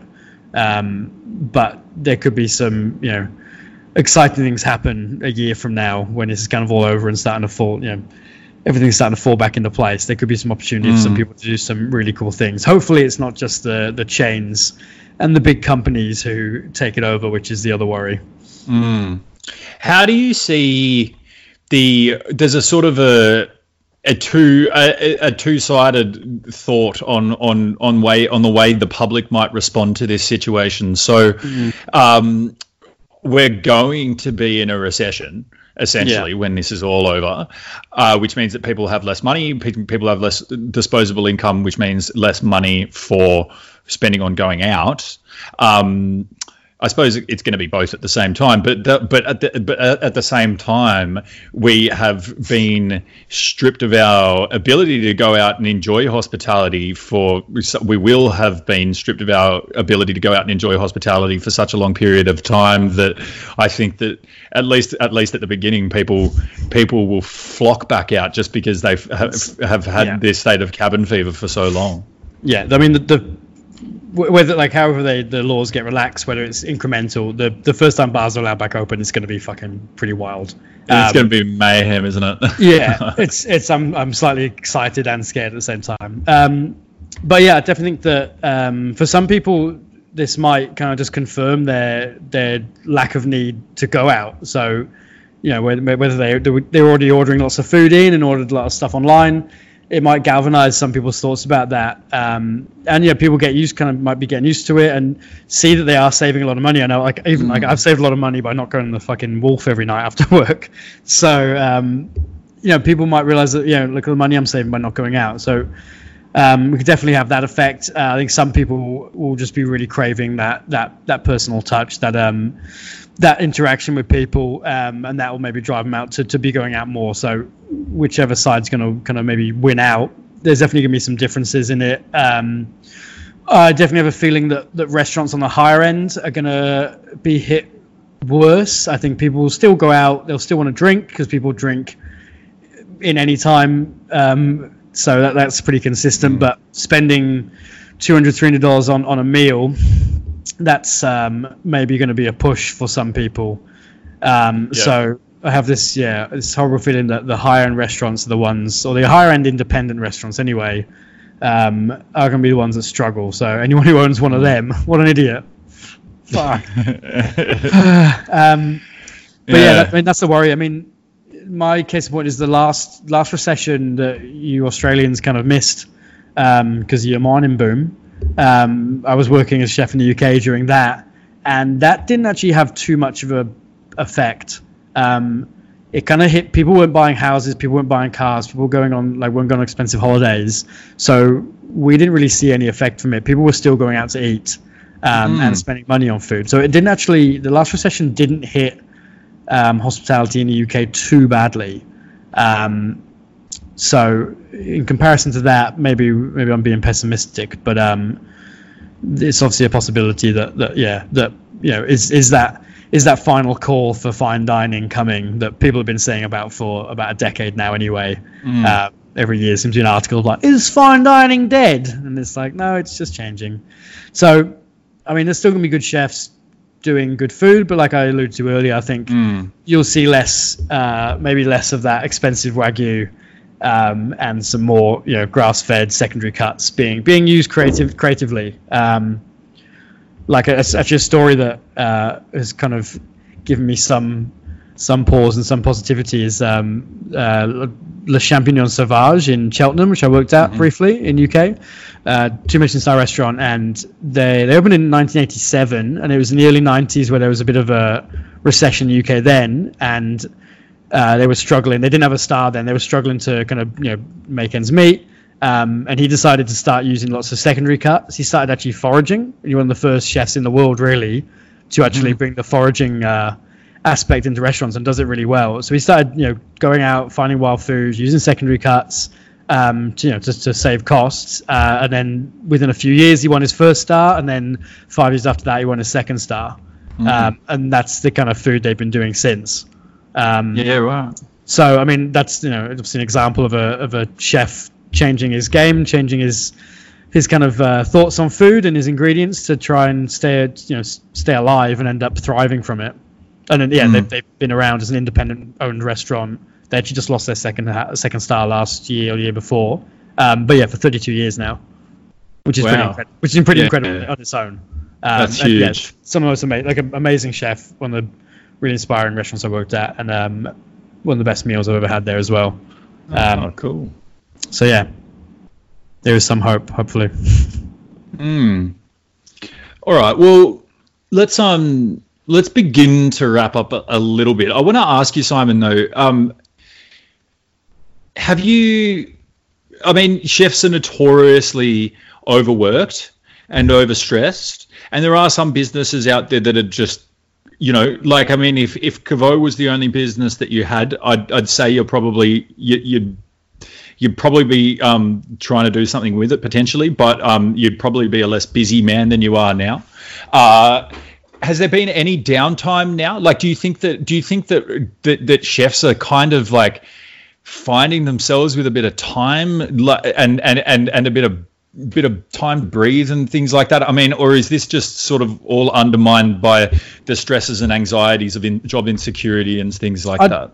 I think for some, definitely. Like, I mean, um, I have to kind of put myself in my shoes kind of four or five years ago before I owned, owned places because it's kind of different ball game. For now, for now, for us, like obviously, most most owners who maybe didn't work much in their restaurant are now working a lot more. Um, uh, I mean, probably not quite so busy because Caveau is kind of is just kind of in hibernation at the moment. Um, and it's always been kind of less my role for the the things that Caveau needs doing at the moment. Um, but we're still working a fair bit, and we're still trying to push through some stuff, and still uh, got some other things going on. Um, but I mean, if if yeah, if I wasn't an owner, I was a chef, um, especially with this this package coming in, if I had some savings, then yeah, you could treat it as a nice little holiday to do some cooking at home and you know catch up on catch up on your washing, um, sort out the garage you haven't done for years, which I actually did the other day. Funny enough.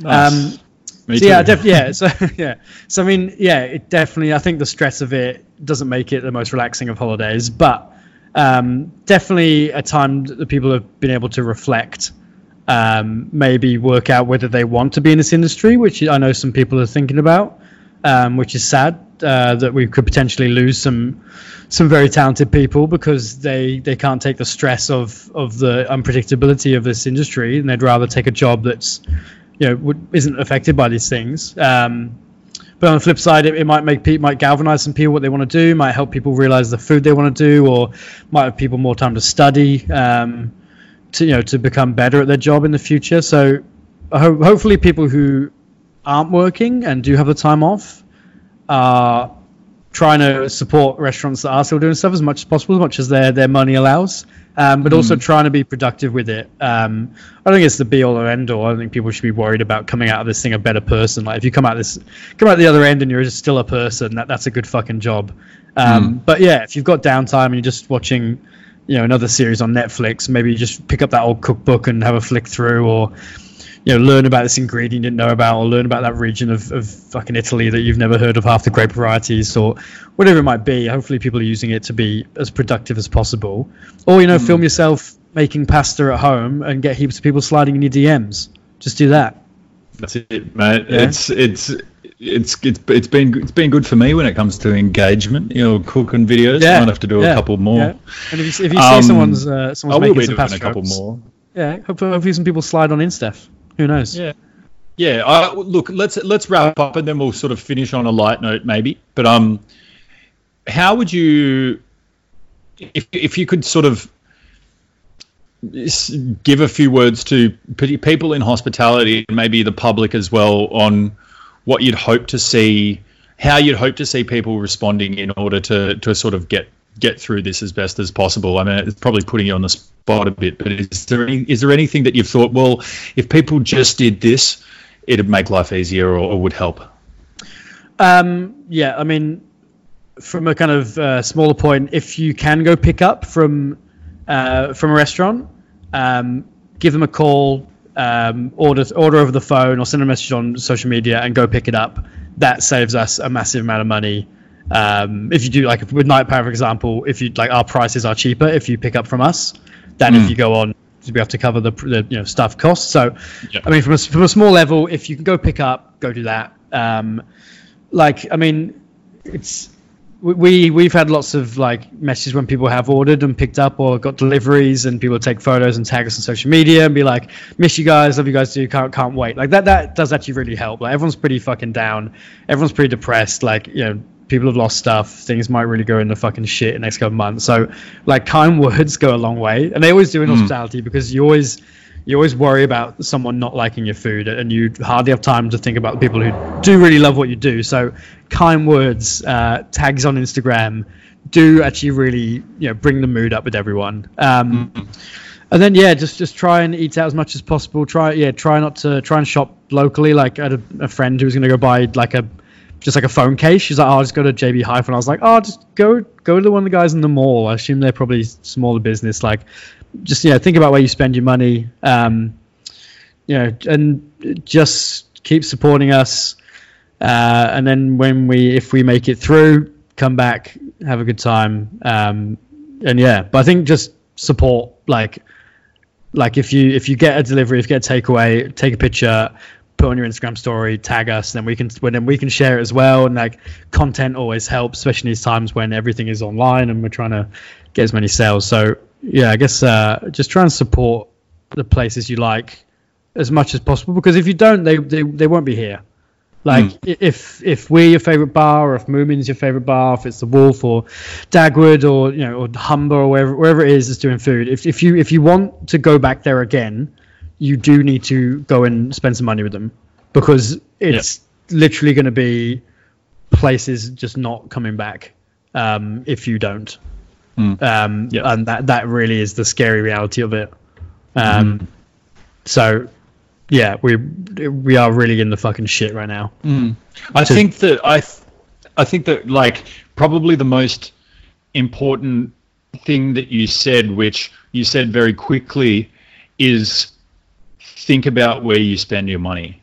Yeah, yeah, Like it's it's it's the it's the simplest thing, but every time you need to go and spend some money somewhere, just have a think about what you're spending it on, because we live in a world where you can get shit from eBay, from China, from Amazon, from whatever for cheap and quick and, and easy and all that sort of stuff. But have a think about where that money's going as compared to if you find a local maker or a local grower on Instagram and you call them and you and you figure out how to buy something, whether it's in retail, you know, I mean, plug a cookbook now, but yeah, you can go online and you can buy a cookbook off Amazon and Great and time to buy a cookbook as well. Not a bad time to buy a cookbook, you know, great or you can literally to buy the like, Illawarra cookbook. that's it. You can Mm. email me like a local business. I mean, I'm not selling shit or cookbooks right now. Um, and and be like, hey, what's cookbooks should I get? You can call me on the bloody phone and I can recommend one for you. You know what I mean? When it comes to buying your food, when it comes to you know where you go out for dinner and things like that, just think about where you spend your money. And I think that if the public is continues to be conscious um, and and increases their consciousness of where they spend their money, that's what we're working towards in this world in general. Before COVID nineteen, before all this stuff, m- the more people are conscious of where they spend their money on and and and how that filters through back into their community, the better off we all are. Yeah, Um, exactly. so that's Like, and- that's the message for the public. Yeah, and I think like I mean, people listen to this. Hopefully, you're into food and into booze and into all these things. So, hopefully, you're used to spending a bit of money. Like I mean, we we, we can't compete with what Dan Murphy's sell, sell for wine. So if your budget is a five dollar bottle of wine, by all means. Go to Dan Murphy's. Like if, if you've only got access to Coles, go to Coles. But if you if you do have access to someone else and you can afford it, just go buy one really good bottle of wine from from us or Babyface, rather than go buy two shit ones from Dan Murphy's. Or like even like rather than ordering that pizza from Domino's, order it from a local restaurant. Um, where it's like you know Exactly. Dolan- Dolando or Julio's or Friends or you know um, Napoli pizza. Like like there's so many good pizza places. um, Yep. you know, Lu- Looper up, up, up by Caveau, like, you know, just spend that extra couple of bucks, and, and you know, everyone's on ordering platforms. You can still get delivered to your home. You know, don't get Macca's, get get his boy. Like, just make make some little small changes like that, which I've, I've tried to do as well. I've tried to not buy. I'm a little sucker for a, like a late night Domino's when I finish work, um, but I've just been trying to order from uh, from other places instead. Um, Yeah. so yeah, li- little changes like that uh, ma- make a big difference if everyone kind of does it. Yep. Cool. All right. Um, and then I guess with when it comes to the hospitality industry, I think that it just has to be said, and I think that it probably goes without saying almost, but the hospitality industry is one of very a sort of a close knit community within businesses m- mostly, um, and and and and businesses in hospitality are sort of, especially in Wollongong, like they're quite they're quite notorious for being supportive of one another rather than being competitive. Or maybe Yeah. in, maybe in larger sort of metropolitan areas there is a bit of competition um, and things like that. Which we, but but I think that in regional areas, definitely the places that I uh, I've covered in in the quicksand cookbooks. Um, people support one another in places like Canberra, even though there is a lot of competition, there is a tight knit community there. And I think that the only way for as many businesses as possible to get through this pandemic is by supporting one another in the in the way that they always have a lot of the time. Yeah, like hospitality down here has been great. Like I said, we had we've got the group chat, um, and there's always when legislation comes out or people have been offering advice, um, and we've you know we've had other hospital staff come in for dumplings. Like I grabbed a fucking nice beer from Wolf the other night to have after work. Um, yeah, I'm ordering food from from local people I know as much as possible. But yeah, it's, it's just been it's been really good support. Um, and yeah, when we finally get through this and we can all have a fucking beer together, we might just have to uh, close down everyone's restaurant and just have a fucking big party. I think we deserve it. Finally, Yeah. pr- finally find out what those memes are about when it's uh, if all hospo staff had the same night, had the night off, Yeah. and the next day off. Actually, put that into action. See what that's actually like. Yeah, for sure. Uh, okay, let's start wrapping up. Um, I just want to.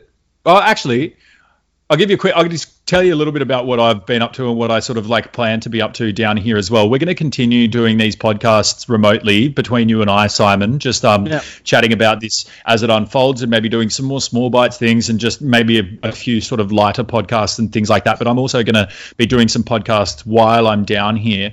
Uh, I'll soon be doing a podcast. Um, I've been doing a lot of spearfishing and diving at the moment since I've been down here. I've been trying to sort of like harvest a lot of my own seafood. I've got plenty of flathead in the freezer at the moment. I've got a couple of abalone in the freezer, a couple of mullet from the other day in the freezer. All of this stuff I put on my Instagram on Quicksand Food Instagram.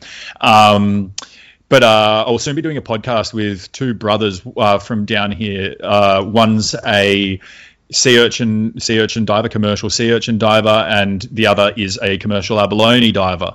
And they both sort of work down here on the south coast. And uh, one of the interesting things about the sea urchin at the moment is that uh, they're destroying our sort of reef ecosystems and things like that. So uh, I'll be having a chat to them about what they do and the actual sort of like realities and practicalities of being sea urchin and abalone commercial fishermen. And I think that that should be a really interesting one. We can talk a bit about the sustainability factor as well.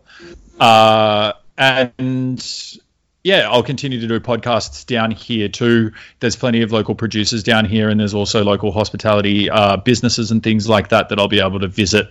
Um, yeah, and you and I, Simon, will continue to do some remote podcasts. So, what I want to uh, uh, ask to our audience is please get in touch with us. Obviously, it's a time for people to be consuming content, and uh, as usual, we we want to hear from you. So, um, please, if you if you have any questions, we'd like to do a, a small bites podcast where we answer some questions from the audience. So if you can send through to our email address, uh, email address thefoodfightpodcast at gmail.com or just DM either Simon or I on Instagram, Quicksand Food or Simon Evans Caveau with some questions that you'd like us to discuss in a small bites episode, whether it's how do you cook this or what's your favorite restaurant or tell us a stupid story about working in hospitality. What's the worst injury you've sustained in the kitchen? It'd be really fun to do a, a sort of an interactive um, Q and A mm. sort of episode. So please get your questions in, and we'll do yeah. we'll do a special episode just for just for the people out there. We'd love to interact with the people, yeah. um, and then as usual, just uh, just just gra- just grab the Food Fight podcast wherever you wherever you get your normal podcast. We're also on YouTube now, which is just the Food Fight podcast YouTube channel where we're uploading our episodes, uh, and also continue to give us give us ratings and reviews and things like that on iTunes because it does help our ranking and people yeah. are taking an interest in what we do. And this podcast is growing, and um, yeah, like I mean, this obviously this this pandemic has thrown a spanner in the works. Yeah. But, but also if if um if any other business owners or even just hospitality staff have any worries or any questions about what's going on right now with, with COVID, um, hit us up. We might be able to point you in the right direction, help out, offer suggestions or guidance. Very happy to do that um, for anyone in hospitality, whether it's, you know, I've lost my job, what can I do, what, what options are there. Um, any anything anyone might be worried about, please just send us a message uh, and we'll try and help the best we can. Awesome. Yeah, and I think finally, I, I just want to give a shout out to all the all the businesses here on the south coast, um, because one of the yeah. first podcasts that we did down here was talking about how much the fires have completely devastated the industry in this region, and now they've hit, been hit by the worst double whammy you can mm. possibly even think of down here. And I'm not sure what support will be available down here, but um, man I mean, it, it, just goes without saying that the industry on the south coast is is is going to be completely devastated after this. And and my thoughts are with everyone down here. And you know, please get in touch with me if you want to have a chat um, on this podcast or or otherwise. Um, I'd, I'd, I'd love to, to speak to some of the some of the biz, business owners down here on the south coast. Yeah, cool. We'll cool. help when we can and where we can. Yeah. For sure. Uh, look, there's there's plenty more that we can talk about, Simon, but maybe we'll leave it there. I think we've done a really well, yeah, long I've, and really big overview. Yeah, and, um, I'm going to start and, slinging and, some dumplings from Paris. You've got to start slinging dumplings, and uh, yeah. and yeah, we'll keep this we'll keep this going as it unfolds. But um, it's good to it's good to have another chat about it and to get some info out there. Thanks, everybody. Cheers.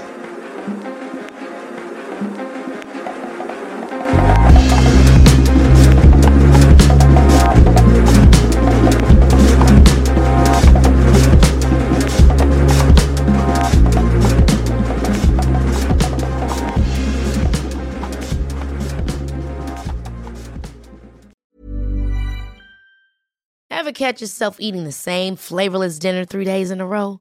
Dreaming of something better? Well, HelloFresh is your guilt free dream come true, baby. It's me, Keke Palmer. Let's wake up those taste buds with hot, juicy pecan crusted chicken or garlic butter shrimp scampi. Mm. Hello Fresh. Stop dreaming of all the delicious possibilities and dig in at HelloFresh.com. Let's get this dinner party started. Mom deserves the best, and there's no better place to shop for Mother's Day than Whole Foods Market. They're your destination for unbeatable savings, from premium gifts to show-stopping flowers and irresistible desserts. Start by saving 33% with Prime on all body care and candles. Then get a 15-stem bunch of tulips for just $9.99 each with Prime. Round out Mom's menu with festive rosé, irresistible berry chantilly cake, and more special treats. Come celebrate Mother's Day at Whole Foods Market. Planning for your next trip? Elevate your travel style with Quince. Quince has all the jet setting essentials you'll want for your next getaway, like European linen, premium luggage options, buttery soft Italian leather bags, and so much more. And is all priced at 50 to 80% less than similar brands. Plus, Quince only works with factories that use safe and ethical manufacturing practices. Pack your bags with high-quality essentials you'll be wearing for vacations to come with Quince. Go to quince.com/pack for free shipping and 365-day returns.